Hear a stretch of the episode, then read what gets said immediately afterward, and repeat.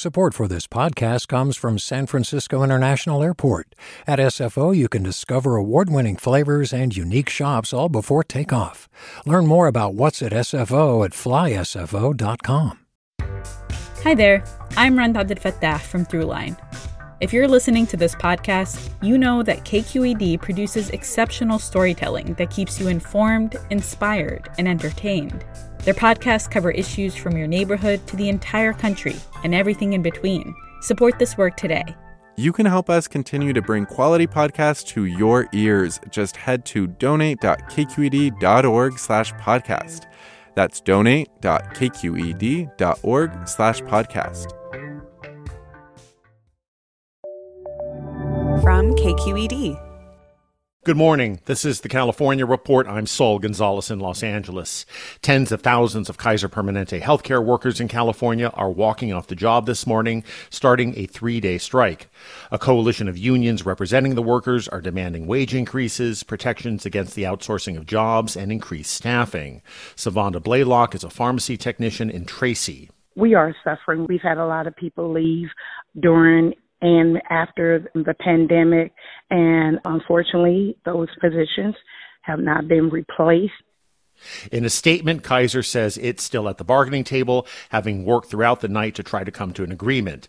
Kaiser says hospitals and emergency departments will stay open during the strike, but patients may see non emergency surgeries rescheduled, and some pharmacies, labs, radiology, and optical locations may be closed or operating at reduced hours.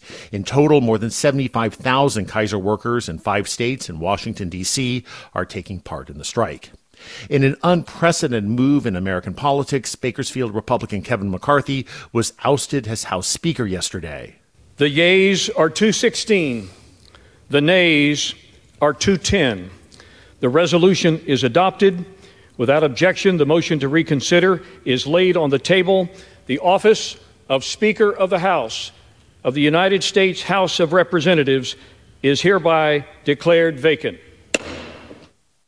KVPR's Joshua Yeager has the reaction from McCarthy's home district and what this means for the Republicans' political future. McCarthy says he won't run for House Speaker again. His political future is unclear. Constituents in his Bakersfield district, like David Brust, are wondering what happens now. I think Kevin McCarthy is doing a great job. And I'll say this who are they going to replace him with? Has anybody even had that conversation? Who are they going to replace him with? Despite his troubles in Washington, local support remains strong. Recent redistricting has only strengthened his seat, with no Republican challengers in this farm and oil heavy district. For Bakersfield residents like Judy Fleming, McCarthy's House speakership was a short lived point of pride. I was very proud of him. That's a long ways from Bakersfield to Washington, D.C., so I was very proud of him, and I hope that things will continue. Some voters say they view McCarthy's removal as a political distraction. For the California Report, I'm Joshua Yeager in Bakersfield. Hi, I'm Sasha Khokha, host of the California Report magazine. Every week, we bring you stories about what connects us in the giant, diverse Golden State. Because what happens in California changes the world. I love this place. We were once seen as like the place to be, California. The land of milk and honey. That's where you go to Sunshine State, but we just have challenges right now. KQED's California Report magazine. New episodes drop every Friday, wherever you get your podcasts. Hey there, this is Brittany Luce from NPR's It's Been a Minute. KQED's podcasts like The Bay, Bay Curious, Mindshift, Right Nowish, and more all tell the stories of the Bay and beyond with reliable, human centered journalism. They aim to inspire, make you think, entertain, and expand your understanding of the place you call home. Here's how you can support podcasting at KQED. Showing your support is easy, and you can join Brittany in supporting KQED Podcast too at donate.kqed.org slash podcast. That's donate.kqed.org slash podcast. California has a new U.S. Senator. Laphonza Butler was sworn in yesterday by Vice President Kamala Harris. Here's a clip of that. And that you will well and faithfully discharge the duties of the office upon which you are about to enter. So help you God. I will. Congratulations. Congratulations. Butler's appointment to the Senate by Governor Gavin Newsom follows last week's death of longtime Senator Dianne Feinstein. KQED politics correspondent Marisa Lagos has been following the story and joins me now. Hey, Marisa. Hey, Saul. So, uh, tell us about Butler. Like a lot of Californians, I didn't know a lot about her until just a few days ago, and I'm sure many feel the same way. Uh, absolutely. This is not a household name, well known within the political sort of Democratic circles, though. Uh, most recently, now Senator Butler was running Emily's List. They uh, raise money to help seed campaigns for pro choice Democratic women.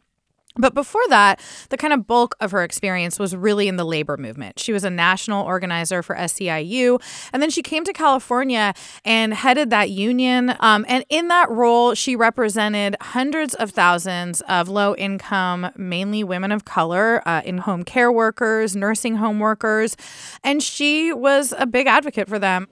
Now, prior to her death, Feinstein announced that she wasn't going to seek re-election for another six-year term in the Senate. So the race to replace her is already really well underway, right? Mm-hmm. Remind us who's running again. Yeah, well, the three big names are three members of Congress uh, Los Angeles uh, Congressman Adam Schiff, Orange County Congresswoman Katie Porter, and then Oakland Congresswoman Barbara Lee. Um, you know, they're all sort of big Democratic names, very well known in California, especially Schiff and Porter. However, when um, asked about this after he had appointed our first Latino senator, Alex Padilla, uh, Newsom had promised that he would appoint a black woman if Dianne Feinstein did not finish her term. And so he had been under a lot of pressure to consider putting Barbara Lee into that seat. He said he did not want to put his thumb on the scale. Um, but then he appointed Butler, and it's notable that he has not made her promise not to run. He said there were no preconditions on this appointment. So, you know, we'll see what's next.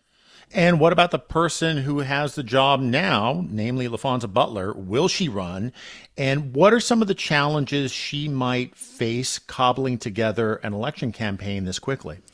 Yeah, I mean, I, I will say, I think we're all waiting to see what she decides. My kind of instinct is that she will. Um, I think it's a, you know, she gave up a big job to take this job. She will have the power of incumbency. But to your point, she's far, far behind her uh, competitors if she does run.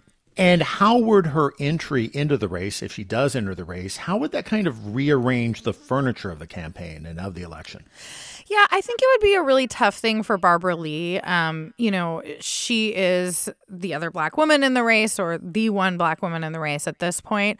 I do think that it will be a tough race and it would really kind of, I think, uh, open up a question as to whether Porter and Schiff would actually uh, end up in the runoff next November. And finally, what does this all mean for Governor Gavin Newsom, who, of course, picked this person to be in the Senate? Yeah, not to mention our Secretary of State and Attorney General. The man has had an inordinate amount of appointments, and that is a double-edged sword. You you make some enemies when you do that, but I think this one is a real win for him, especially if Butler can run and win. Um, he will have both U.S. senators who you know are close to him, kind of owe him something, and Laphonza Butler is not only uh, a black woman, but she's openly gay and is only 44 years old. So a long career potentially ahead for her if she chooses to run run and can win. All right. We have been talking to KQED politics correspondent Marisa Lagos. Marisa, thank you so much for uh, joining us. My pleasure. Support for the California Report comes from the James Irvine Foundation, committed to a California where all low income workers have the power to advance economically. Learn more at irvine.org. Hint fruit infused water with no sugar or diet sweeteners, with more than 25 flavors, including watermelon and pineapple, in stores or delivered from hintwater.com. And Eric and Wendy Schmidt, whose philanthropy includes Schmidt Ocean Institute, advancing the frontiers of ocean science, exploration, and discovery on the web at schmidtocean.org.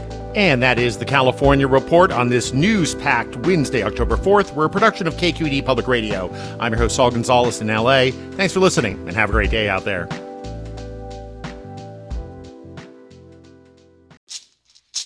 Hey, it's Glynn Washington from Snap Judgment. And if you love what you're hearing, and I know you love what you're hearing, please consider becoming a KQED member get special access to cool events, behind the scenes footage, and so much more. Plus, you'll sleep better at night knowing you did your part for the community you depend upon. It's in you. Please be in it. Visit donate.kqed.org slash podcasts to sign up now. That's podcast with an S. Thanks.